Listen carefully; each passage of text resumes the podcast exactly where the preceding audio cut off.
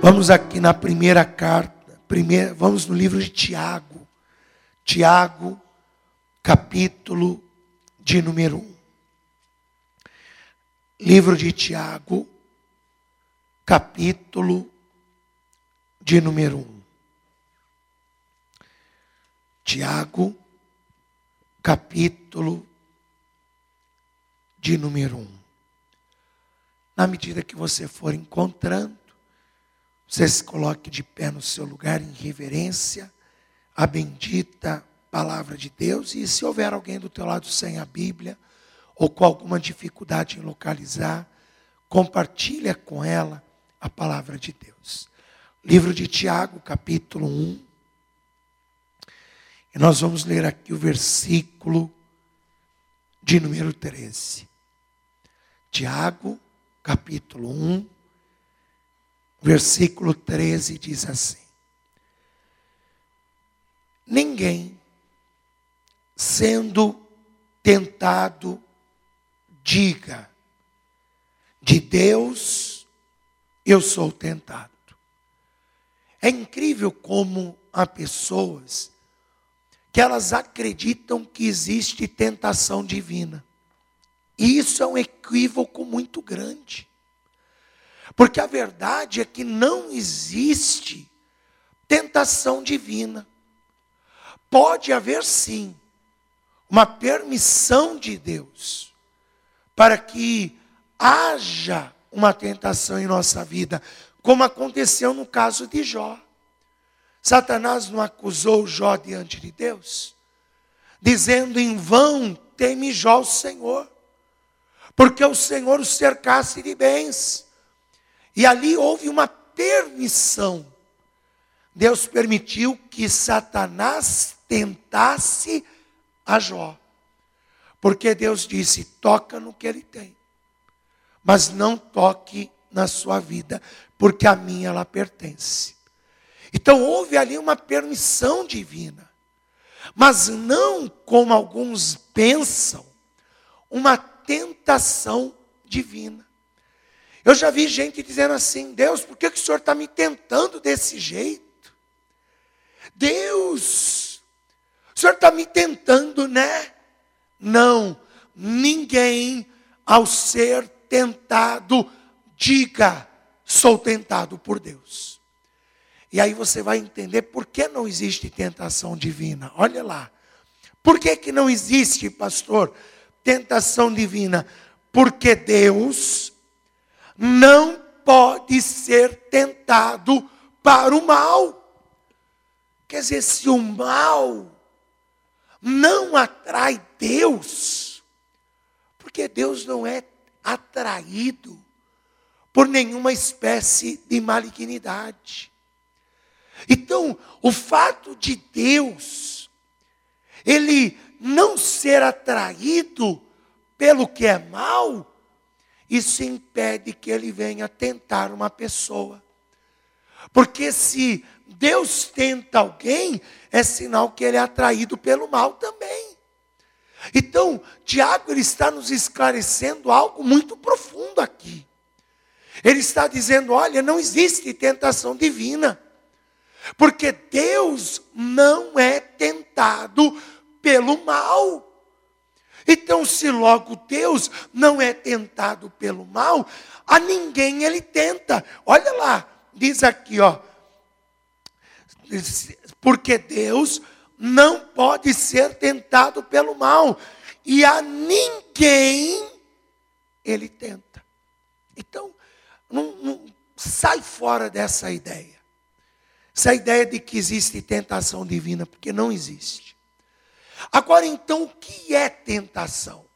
Pastor, então, se não existe tentação divina, que ninguém ao ser tentado diga sou tentado por Deus, porque Deus não tenta para o mal, e a ninguém lhe tenta, então, o que, que é a tentação? Versículo 14. Mas cada um, mas cada um é tentado quando atraído, engodado. Você sabe o que é engodar? É seduzir. Cada um é tentado quando atraído, quando seduzido. Pelo que, gente? Pela sua própria concupiscência ou pelo seu próprio desejo, pela sua própria vontade. Quer dizer, a tentação, ela está intimamente ligada com a nossa fraqueza. Ela está intimamente ligada com os nossos desejos e necessidades. Então, cada um é tentado quando atraído, quando seduzido pelo seu próprio desejo, pelo seu próprio desejo. E é uma coisa tão maligna a tentação, porque é uma artimanha de Satanás, pois o próprio Evangelho diz que ele é o tentador. O Evangelho diz isso. Que ele é o tentador, porque ele usa a tentação, o seduzir, o engodar, o atrair dos desejos, paixões, sentimentos, fraquezas humanas, com o propósito de levar o homem a cair, com o propósito de levar o homem à queda. Tanto que está escrito aqui, ó. Mas cada um é, quando é seduzido pela sua própria concupiscência, pelo seu próprio desejo. E por que que o diabo ele usa exatamente a tentação. Versículo 15: Porque a tentação, ela gera o desejo, o desejo gera o pecado, e o pecado gera a morte. Prestou atenção? Um abismo chamando o outro. Pessoa se deixou seduzir pelo seu desejo. Aquele se deixar seduzir causou o pecado. E o pecado gera a morte. Porque depois, havendo o desejo concebido, dá à luz o pecado. E o pecado sendo consumado, ele gera o que, gente? A morte. Então, a estratégia do inimigo em usar a tentação é isso que você seja levado pelas suas vontades, acabe pecando, e aí então o pecado gere a morte espiritual. Então a tentação é uma artimanha, uma armadilha que o maligno ele usa e o intrigante. E esse é o ponto que eu quero mostrar para você. Ser tentado, pastor, é pecado? Não. Não é, pastor. Ser tentado não é pecado. Ceder à tentação é pecado. Porque ser tentado nós somos todos os dias. Todos os dias o inimigo tenta nos seduzir com algum desejo. É verdade ou não é? Só que a questão aqui não é ser tentado, porque não é pecado ser tentado. O pecado é quando a gente cede. Quando a gente cede à tentação. Olha o versículo 12. Olha lá. Bem-aventurado é um homem que sofre a tentação. Quer dizer, se ser tentado fosse pecado, Tiago não teria dito que bem-aventurado é o homem, a mulher que sofre a tentação. Mas onde que está a bem-aventurança em sofrer a tentação? Nisto aqui, ó. Porque quando for provado e lê-se junto com o provado, aprovado. Quer dizer, a pessoa resistiu. O inimigo tentou seduzi-la. O inimigo tentou levá-la a cair. O inimigo tentou engodá-la ao pecado, aos desejos carnais, mundanos, levianos, mas ela resistiu, porque depois de ter sido provado e aprovado, o que, que vai acontecer com ele, gente? Receberá a coroa da vida, a qual o Senhor tem prometido aos que o amam. Então, nós vamos aprender hoje. Você já aprendeu muita coisa nessa pequena introdução aqui. Só que a gente vai aprender mais coisas. Agora eu pergunto: você quer ser verdadeiramente aprovado diante das provações, diante das tentações? Então, desocupe as tuas mãos e vamos aplaudir o Senhor Jesus. Pai bendito, Deus amado e todo-poderoso, envia a tua palavra com poder e autoridade, e que a tua palavra vá e produza o resultado para o qual está sendo mandada, em nome de Jesus, assim seja. Digam todos assim seja. Pode tomar o teu assento, pode se sentar. Todos nós estamos sujeitos a sermos tentados.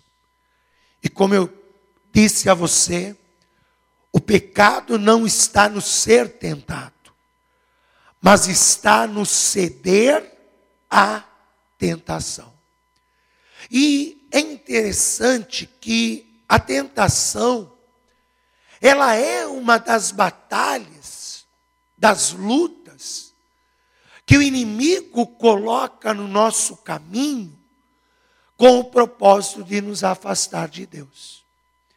E é interessante também que sempre a tentação ela acontece em um momento de fragilidade, em um momento de dificuldade, em um momento de preocupação.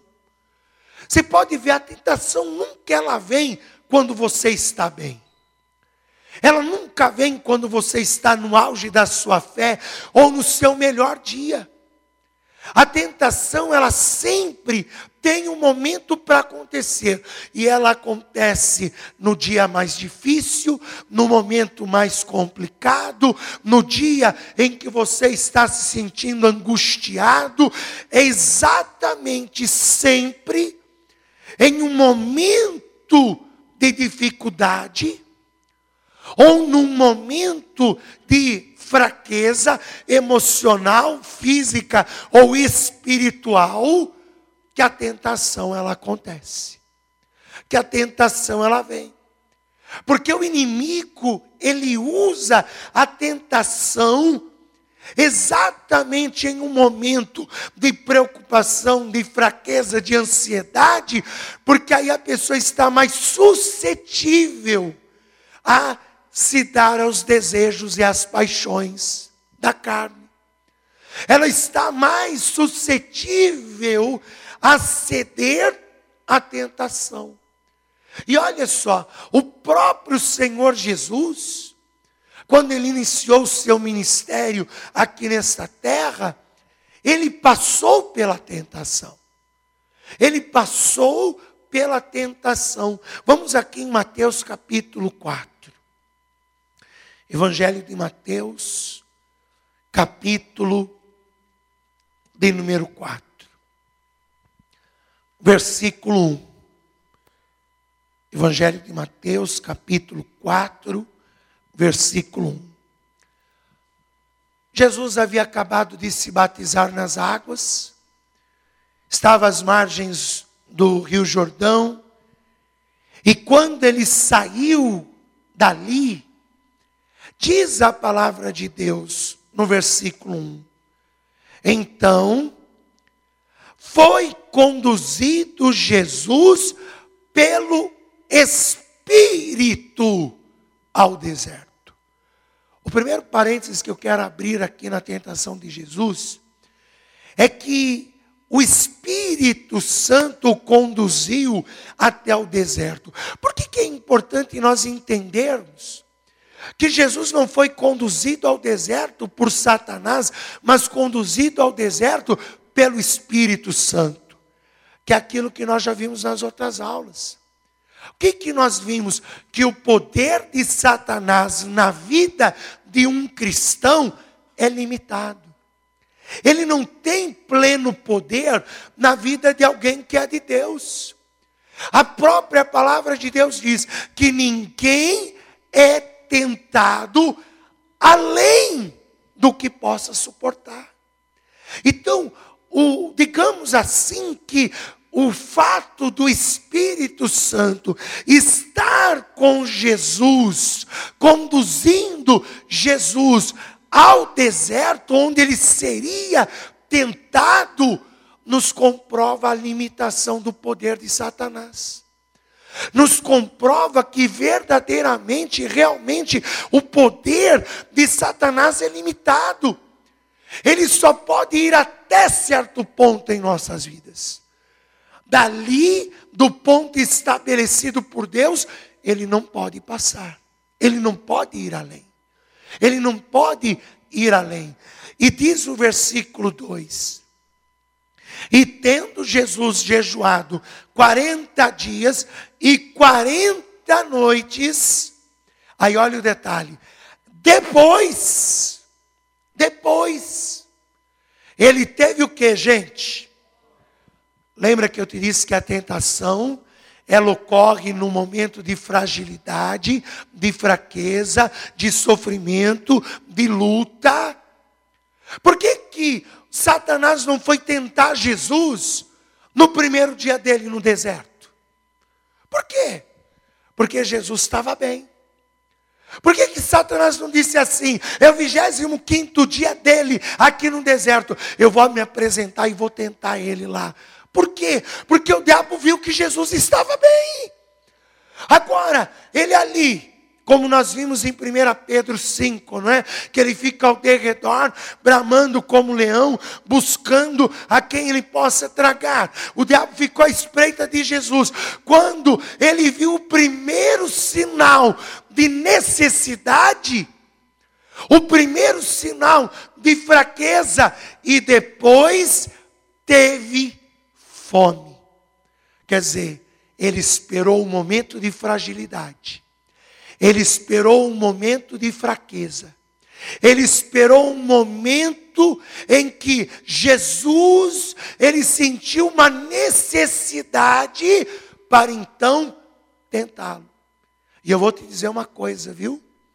Muitas vezes o inimigo, ele não usa necessidades complexas para nos levar à tentação. Ora, ter fome é uma necessidade básica, não é? Ter fome, ter sede, são necessidades básicas. Às vezes o inimigo, ele vai nos tentar em necessidades não complexas. Ele vai nos tentar em necessidades básicas. A carência. Ele tenta as pessoas nisso. O homem está carente e ele tenta o homem carente. A mulher carente e ele tenta a mulher carente. Ele tenta em necessidades básicas de sustento. Não é? Jesus teve fome. Ele não teve aqui um desejo complexo, ele não teve uma questão complexa. Ele sentiu o estômago roncar. E o diabo falou: opa, é o meu momento. É a minha hora. E aí o diabo aparece para Jesus. E ele vai tentar Jesus em três coisas. E eu vou te dizer que essas três coisas são as bases das tentações do adversário em nossa vida. Ah, pastor, mas são várias as tentações, mas elas são praticamente alicerçadas em três pilares. E aí, depois desses pilares, elas se multiplicam. Mas se você buscar entender aquela tentação, você vai ver que o início dela foi exatamente nisso que eu vou te mostrar agora. A primeira tentação que Jesus sofreu, versículo de número 3. E chegando-se a ele, o tentador disse: Se tu és o filho de Deus, manda que estas pedras se tornem em pães.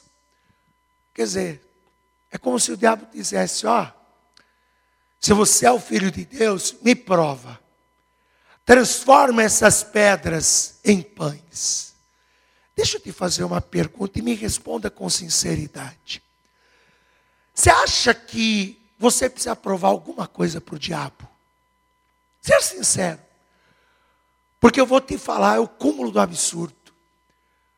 Tem gente que vive para provar para o diabo que é filho de Deus. Meu irmão, você não tem que provar nada para o diabo. Você não tem que provar nada para Satanás. Você não tem que provar nada para o inferno. Você tem que se preocupar em agradar é a Deus. Ó, oh, me prova que você é o filho de Deus. Transforma essas pedras aqui em pães e mata a tua fome. Se Jesus fosse, ó, o diabo está pensando o quê? Eu sou filho de Deus, sim. Ó, aqui, ó, como eu faço. Ó, oh, Jesus bobinho que ele seria. Quer dizer que ele tem que se afirmar diante do diabo que ele é filho de Deus, que ele é quem diz ser. Meu irmão, você não tem que provar nada para o diabo. Cuidado, viu? Porque o diabo usa a boca de gente por aí para te testar nisso aqui, ó. Para que você me prova que você realmente é crente. E você está lá, se esforçando para provar para o diabo que você é filho de Deus, que você é filha de Deus. Pare com isso. Pare com isso. Agora, aqui nesta primeira tentação, nós vemos o primeiro pilar das tentações que o diabo usa. Sabe qual é o primeiro pilar da tentação do inimigo? O deserto chamado necessidade. Quantas vezes o inimigo, ele não vai tentar a pessoa nas suas necessidades. Na necessidade do ter o que comer, o que beber, o que vestir, nas suas necessidades pessoais, emocionais. Avalia. Muitas das tentações que nós sofremos, ela está ligada intimamente às nossas necessidades pessoais. O inimigo nos tenta nessas necessidades. Ele nos tenta nessas necessidades e às vezes até necessidades básicas. Necessidades bobas, não complexas, mas bobas. Ele nos tenta nessas coisas. Ah, você não tem dinheiro para comprar esse pãozinho? Pega, ninguém está vendo. Mas espera aí. Ninguém está vendo. Ai, é verdade, ninguém está vendo. Estou com uma vontade de comer um pãozinho desse. Não tem ninguém vendo. E vai e pega. E vai e pega. Não. Quer dizer, um momento bobo, a pessoa cedeu à tentação do inimigo, cedeu à tentação do adversário, cedeu à tentação do inimigo. Então, ele tenta o homem nas necessidades.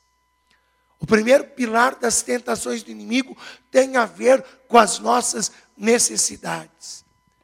E o segundo pilar das tentações tem a ver com a religiosidade.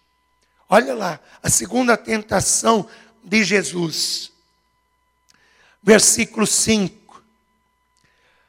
Então o diabo transportou a cidade santa. Presta atenção nos detalhes. Ele não levou Jesus a qualquer lugar, levou Jesus à cidade santa e colocou-o sobre o pináculo do templo. O pináculo do templo é a ponta do templo, né? Aquelas, aqui tem umas umas sinagogas, umas igrejas que têm aquelas pontas, né? Aqueles pontos mais altos da igreja. E aí Satanás diz assim: E disse-lhe: Se tu és o filho de Deus, lança-te daqui abaixo. Porque está escrito: Aos seus anjos dará ordens a teu respeito, e tomar-te-ão nas mãos, para que nunca tropeces em alguma pedra. Imagina a cena. Jesus está na Cidade Santa, no pináculo do templo, a esplanada do templo está ali embaixo dele. Tem gente religiosa do mundo inteiro naquela esplanada. E aí, de repente, Jesus salta do pináculo. Ele é o filho de Deus. Você acha que os anjos iam deixar ele se esborrachar lá embaixo? Não. Os anjos iam vir segurar Jesus. Já viu aquelas pinturas assim, que está Jesus assim, os anjos segurando ele pelas mãos? Imagina a cena. Jesus descendo aos olhares de milhares de espectadores do mundo inteiro, religiosos do mundo inteiro que estavam ali em Jerusalém naquele momento, todos iam olhar e iam dizer: Oh, quem é esse? Quem é esse que os anjos estão segurando, estão descendo? Ali, diante dos olhares de milhares de homens religiosos. Ali iria haver uma nova religião, uma nova seita. Ia criar uma nova religião, uma nova seita. E Jesus não veio para criar uma nova religião. Jesus não veio para criar uma nova seita. Jesus ele veio aqui para cumprir a palavra. Ele disse: Eu não vim eu vim para cumprir. Eu vim para cumprir, não vim para abdicar. Eu vim para cumprir as Escrituras. Jesus não veio para inaugurar uma nova seita, uma nova religião. Ele veio para cumprir as Escrituras. Porque no Antigo Testamento fala da vinda do Messias, fala da vinda do Cristo, fala da vinda do ungido. Jesus veio cumprir. Quer dizer, Jesus, se ele ali cedesse à tentação da religiosidade, ali Jesus iria deixar de cumprir a verdadeira, o verdadeiro propósito de Deus. Agora, como que muitas vezes as pessoas, elas são tentadas na sua religiosidade, elas não querem aprender algo novo. Elas não querem aprender a profundidade do Evangelho, porque elas estão tomadas por uma religiosidade. Eu já vi gente que não se converte por quê? Não porque ela não acredita que Jesus é o caminho, a verdade e a vida, mas porque ela está presa a uma tradição. Ela está presa a uma religiosidade. Não, mas meu pai era dessa religião, minha mãe era dessa religião, minha família é dessa religião. Imagina se eles souberem que eu me converti o escândalo que vai ser na minha família. Quer dizer, a pessoa está presa à tentação da religiosidade. Ela está ali presa, está ali amarrada. E eu vou te falar uma verdade, gente. Escuta, desculpe que eu vou te falar, mas é a verdade. Esse mundo não precisa de gente religiosa, porque está assim de gente religiosa. Não precisa de mais gente religiosa. Precisa de gente convertida de gente convertida de verdade. É isso que as igrejas precisam, porque o dia que nós entendermos que o que nós precisamos é nos converter de verdade, como Jesus ensinou, aí pode ter certeza que nós vamos salvar muita gente e levar muita gente aos pés do nosso Senhor e Salvador Jesus Cristo. Agora, religiosidade não salva ninguém. Agora, olha o terceiro pilar de tentação. E esse daqui eu vou te dizer: tem muita gente que cai nele. Tem muita gente que cede a essa tentação aqui. Qual é, pastor, a terceira tentação aqui, né? Versículo de número 8. E novamente o transportou o diabo a um monte muito alto e mostrou-lhe todos os reinos do mundo e a glória deles. E disse-lhe: Tudo isso te darei. Vou te dar dinheiro, vou te dar fama, vou te dar glória, vou te dar o reconhecimento mundial. Eu vou fazer você ó, ficar no mirante da glória humana. Por isso que ele levou Jesus num ponto alto. Eu vou te pôr no mirante da glória humana. Os homens vão olhar para você, os homens vão valorizar para você, você vai ser uma celebridade. Você vai ser uma celebridade, você, olha, você vai ser rico, bonito, cheiroso. Todos vão olhar para você com olhares de reconhecimento. É isso que o diabo está oferecendo para Jesus. É isso que ele está oferecendo. Ele está oferecendo a, admiração da glória humana. Ah, está vendo esses quatro reinos? É tudo meu. E eu vou te dar tudo isso. Só que tem um detalhe: você tem que se prostrar e me adorar. Você ter que se prostrar e me adorar.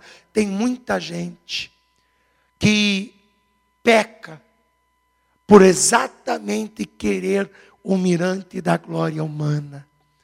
Eu conheço muita gente que tenha tudo para ser, olha, instrumento de Deus.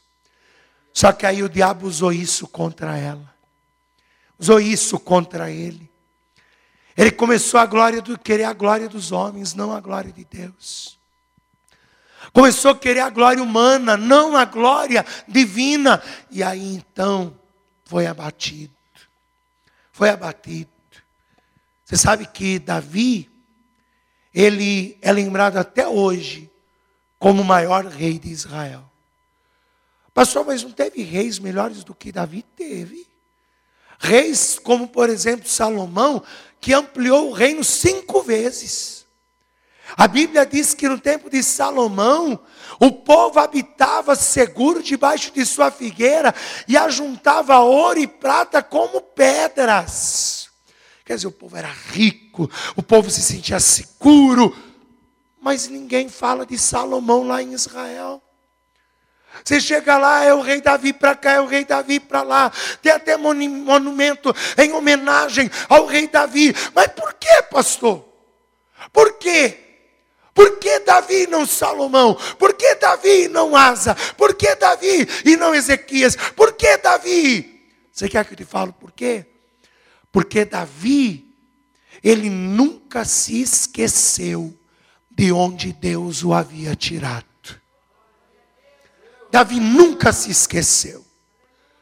Davi se tornou próspero, Davi se tornou um homem bem-sucedido, Davi se tornou o cabeça de uma nação, Davi se tornou um homem poderoso. Mas sabe o que eu leio Davi dizendo? Ele dizendo a Deus assim: quem sou eu ou quem a minha família para que chegasse onde eu cheguei. Foi o Senhor que me tirou de, de trás do curral das ovelhas e me colocou à frente do seu povo. Davi nunca deixou que o mirante da glória humana viesse influenciá-lo. Viesse influenciar a sua vida, as suas escolhas e decisões por vaidade, por glória própria, por egoísmo. Por isso que a Bíblia diz que ele era um homem segundo o coração de Deus. Não que ele fosse perfeito, porque a gente sabe que Davi pecou. A gente sabe os pecados de Davi, mas ele nunca se esqueceu de onde Deus o havia tirado. Por isso que o mirante da glória humana nunca fez com que ele cedesse à tentação. Cedesse à tentação de receber a glória do homem, de receber a glória dos homens. Então, todas as tentações que sofremos, elas estão alicerçadas nesses três pontos, gente. Agora, como que Jesus ele venceu a tentação? A questão é como que Jesus venceu essas três tentações? Como que ele venceu? Pastor, tenho para mim que foi pela fé. Porque lá em 1 Pedro, capítulo 5, versículo 8 e 9 diz isso, né? Resistir-lhe firme na fé. Então aí a gente já descobriu a primeira coisa. Que verdadeiramente Jesus, ele usou a fé em Deus. Só que será que só a fé? A Bíblia diz que há certos casos que fé sem obra é morta. A fé, se ela não vir em seguida de alguma ação, ela está morta. Então foi só a fé? Não. Jesus se muniu de mais três coisas além da fé. O que que Jesus se muniu para vencer a tentação? Primeiro, jejum. Jejum. Não está escrito no versículo 2: e tendo jejuado 40 dias e 40 noites. Quer dizer, Jesus, ele jejuou. O jejum é uma arma eficaz contra a tentação. Porque o jejum neutraliza os desejos da carne.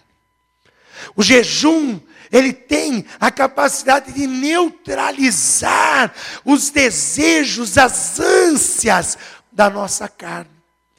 E nós temos que aprender, como Jesus ensinou, que há certos tipos de demônios que eles só saem através de jejum.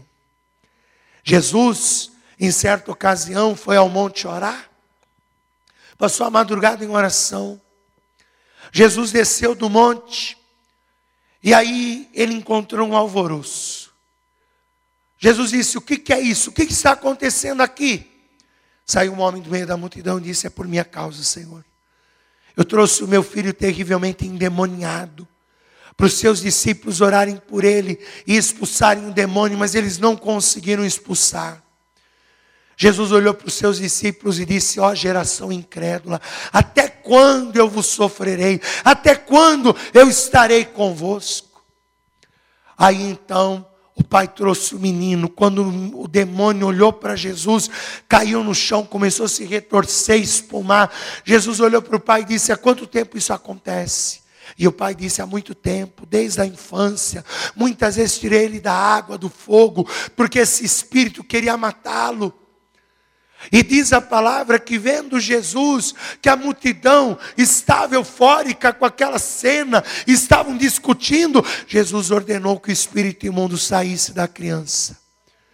E diz a palavra que o espírito imundo, imundo saiu, o ajudando com violência, e o menino ficou como morto tanto que alguns pensaram que ele havia morrido. Jesus então chegou até o menino, pegou ele pela mão, levantou a criança e o conduziu até o seu pai e o entregou ao seu pai. O pai foi embora feliz, o filho está liberto. Só que os discípulos ficaram com uma indagação. Chegaram em casa, sentaram à mesa com Jesus, e aí então indagaram a Jesus: Senhor, por que, que nós não conseguimos expulsar aquele demônio? O Senhor chegou com uma facilidade, ordenou, o demônio chacoalhou o menino, mas saiu. Por que, que nós não conseguimos expulsar aquele demônio? Aí Jesus diz: por causa da vossa pequena fé. Por causa da vossa fé ser pequena, precisamos ter fé para expulsar demônios. Temos que ter fé na hora de expulsar um espírito maligno. A gente não pode expulsar duvidando, será que vai sair mesmo? Não, vai sair na autoridade do nome de Jesus Cristo. Vai sair no nome da no poder, na autoridade, no nome de Jesus, esse demônio vai sair. Esta é a nossa fé. A nossa fé não é na gente, você está entendendo? Porque tem gente que, ai, eu, eu, eu não estou legal, acho que esse demônio vai. Não é em você a fé, é a fé em Jesus é a fé em Jesus. Quer dizer, a fé tem que ser em Jesus, no nome poderoso de Jesus, e o demônio vai sair por causa da vossa pequena fé, e também porque há certas castas de demônios que só saem por jejum, por oração e jejum. Então há certas castas que só orar não vai resolver. Há certos tipos de legiões de espíritos que só oração não vai dar conta. Tem que jejuar. Isso que eu estou te falando está escrito aqui, ó, no Evangelho de Mateus 17, capítulo 17, versículo 21. Jesus disse aqui, ó, Mateus capítulo 17, versículo 21. Mas esta casta de demônios não se expulsa senão pela oração e pelo jejum. Então, o jejum, ele é necessário. E já que Jesus citou oração, eu vou te dizer que a segunda arma que Jesus se muniu, além da fé e, da e da, do jejum, foi a oração.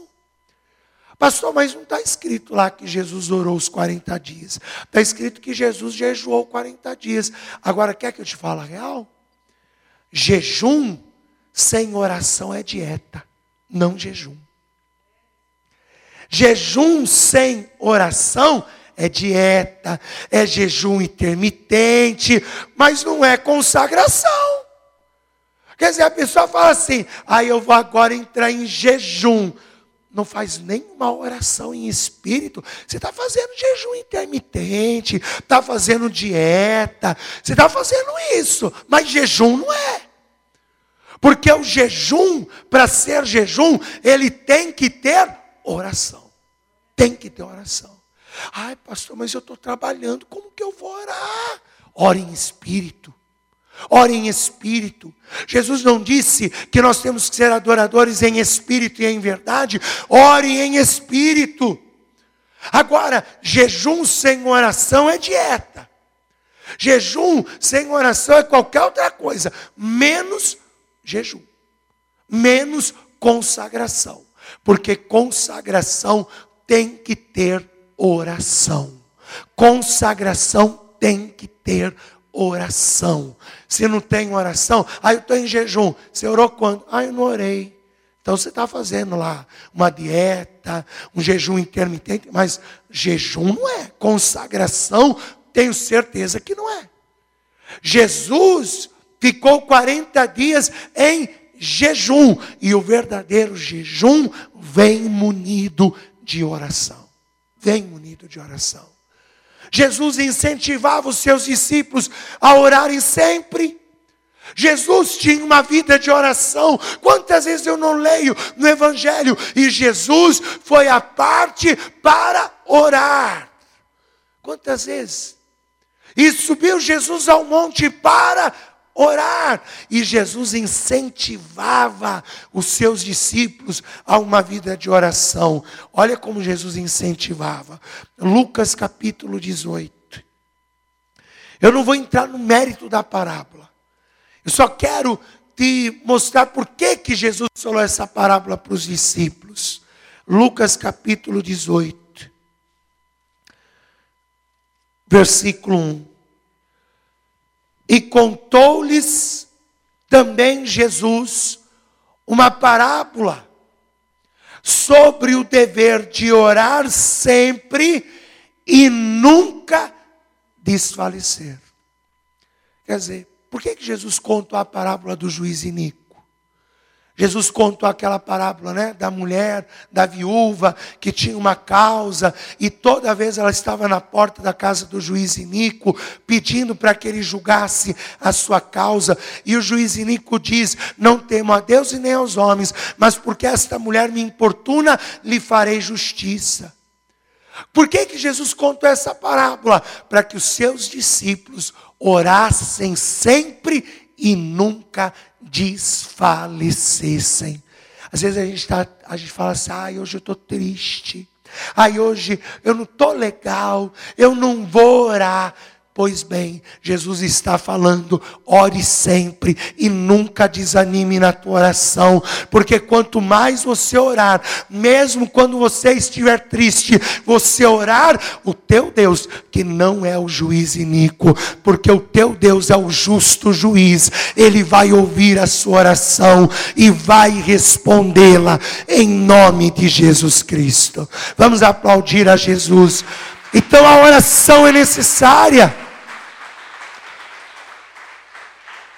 Fé, jejum, oração, tudo isso ajuda você a vencer a tentação.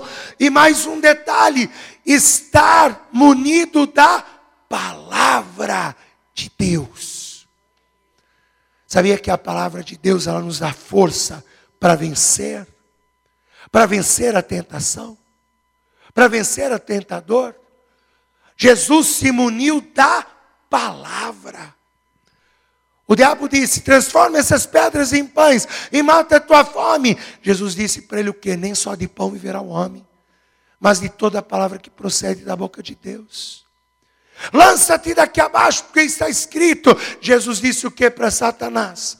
Não tentarás o Senhor teu Deus.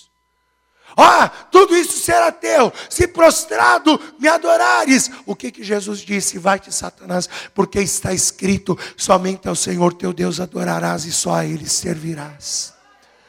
Agora escuta o que eu vou te dizer. Jesus não precisou inventar uma palavra da Bíblia. Eu fico às vezes pasmo com gente que inventa versículo. Gente que inventa versículo, nunca vi isso inventa. Meu irmão, pelo amor de Deus, a gente não precisa inventar versículo, não. O que a gente precisa já está escrito. O que a gente precisa já está na palavra. O que a gente precisa é ler a palavra para descobrir o versículo que a gente precisa. O problema das pessoas é que elas têm preguiça de ler a Bíblia preguiça de ler a palavra, então ele acha mais fácil inventar um versículo, inventar, criar no seu imaginário um versículo, só para você ter certeza que Jesus, ele não inventou versículo, ele citou a mais pura e genuína palavra de Deus. Quer ver? Jesus disse, não é? Para Satanás: nem só de pão virá o homem, mas sim de toda a palavra que procede da boca de Deus. Pastor, onde está escrito isso? Deuteronômio capítulo 8, versículo 3. Lê lá na tua Bíblia. Deuteronômio capítulo 8, verso 3.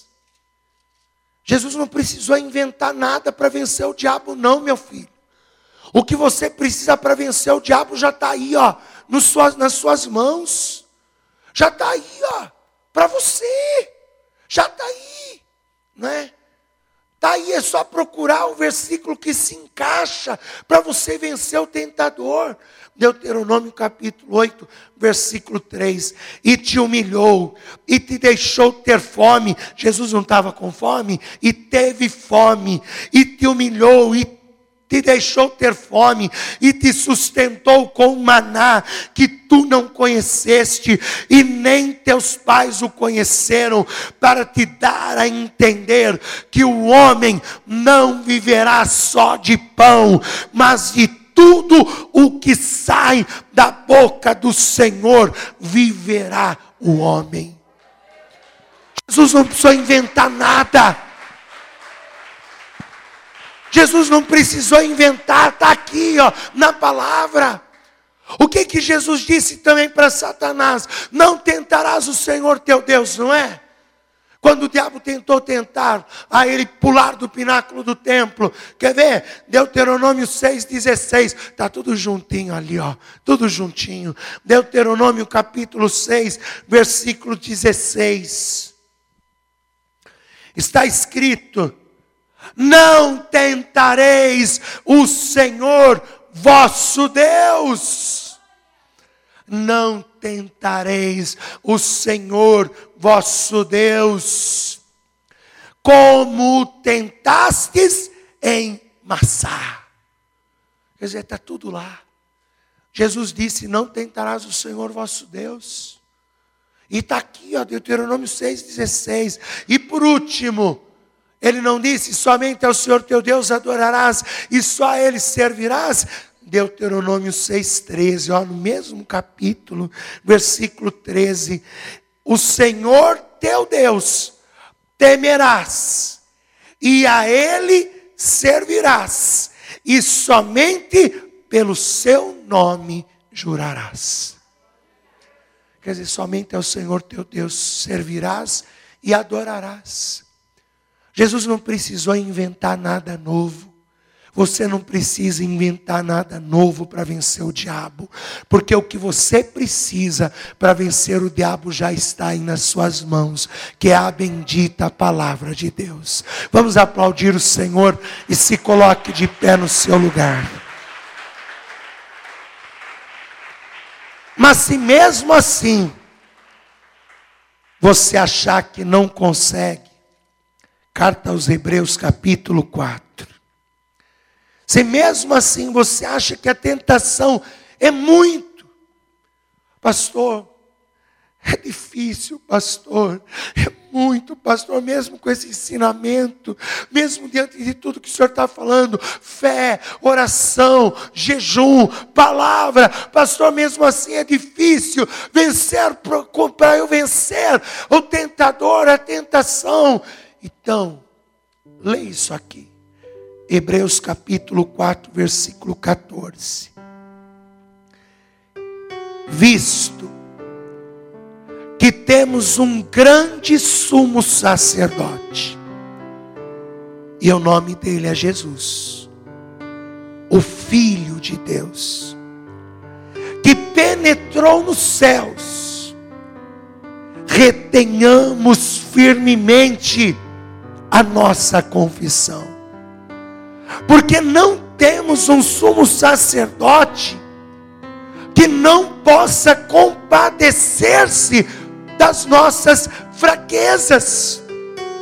Porém, temos um que, como nós, em tudo foi tentado, mas sem pecado.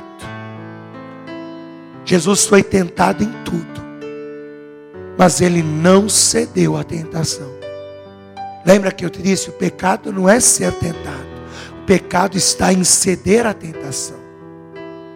Versículo 16 é o que nós temos que fazer para vencer se tentamos todas as demais coisas e não conseguimos. Cheguemos, pois, com confiança ao trono da graça, para que possamos alcançar misericórdia e achar graça, a fim de sermos ajudados em tempo oportuno. Pastor, acho que eu não vou conseguir vencer essa tentação. Então nos acheguemos ao trono da graça. Se achega a Jesus, fala: Jesus, me ajuda, eu não consigo. Porque nós temos um sumo sacerdote que ele sabe o que a gente sofre. Ele conhece o nosso sofrimento. Então nos acheguemos com confiança no trono da graça. E confiemos que ao tempo oportuno, no tempo certo, Ele nos ajudará. Ele nos ajudará a vencer toda a tentação. Você sabe que Jesus, naquele último dia de vida antes da cruz, depois dele ter orado a terceira vez no Getsemane, Jesus chegou aos discípulos que estavam dormindo e ele disse: Despertai e descansai, porque hoje, porque o filho, ele disse primeiro, porque o príncipe deste mundo se aproxima e eu o vencerei, eu o expulsarei. Quer dizer, Lá em Mateus 4, a batalha começou. Jesus foi tentado. Mas ali na cruz, Jesus expulsou o príncipe desse mundo. Ele venceu Satanás ali na cruz. Então retenhamos firmes essa confiança que Jesus venceu Satanás na cruz e ele nos ajudará a vencer também. Desocupe as tuas mãos, traga as mãos junto ao local onde fica o teu coração. Feche os teus olhos. Senhor, querido Deus e soberano Pai. Meu Deus, a tua palavra diz que muitas são as aflições do justo, mas o Senhor os livra de todas elas. E Pai, melhor do que ninguém, o Senhor sabe quais são as tentações, as lutas, as provas que esta pessoa está atravessando na sua vida. Por isso eu te peço agora, Senhor, em nome de Jesus, socorre este teu filho e socorre esta tua filha. Não deixa que o inimigo das nossas almas use momentos de necessidade, de fraqueza, para nos engodar, nos seduzir ao engano, ao erro e nos levar consecutivamente à concupiscência que gera o pecado e o pecado que gera a morte. Mas que o Senhor nos fortaleça com a tua graça, para que permaneçamos firmes na nossa fé firmes na nossa fé em Ti. E venhamos resistir pelo jejum, pela oração, pela confiança na Tua palavra, pela fé do testemunho do Teu Filho Jesus Cristo. Venhamos triunfar sobre toda tentação, triunfar sobre toda tentação que o adversário lança contra nós. Senhor Jesus, põe as tuas mãos sobre nós. Abençoe o teu filho e a tua filha. Confirma as tuas bênçãos. Confirma as tuas maravilhas. E se eu te peço isto, Senhor, eu já te agradeço. Na certeza que em tempo oportuno seremos socorridos por ti em nome de Jesus. Amém. E graças a Deus.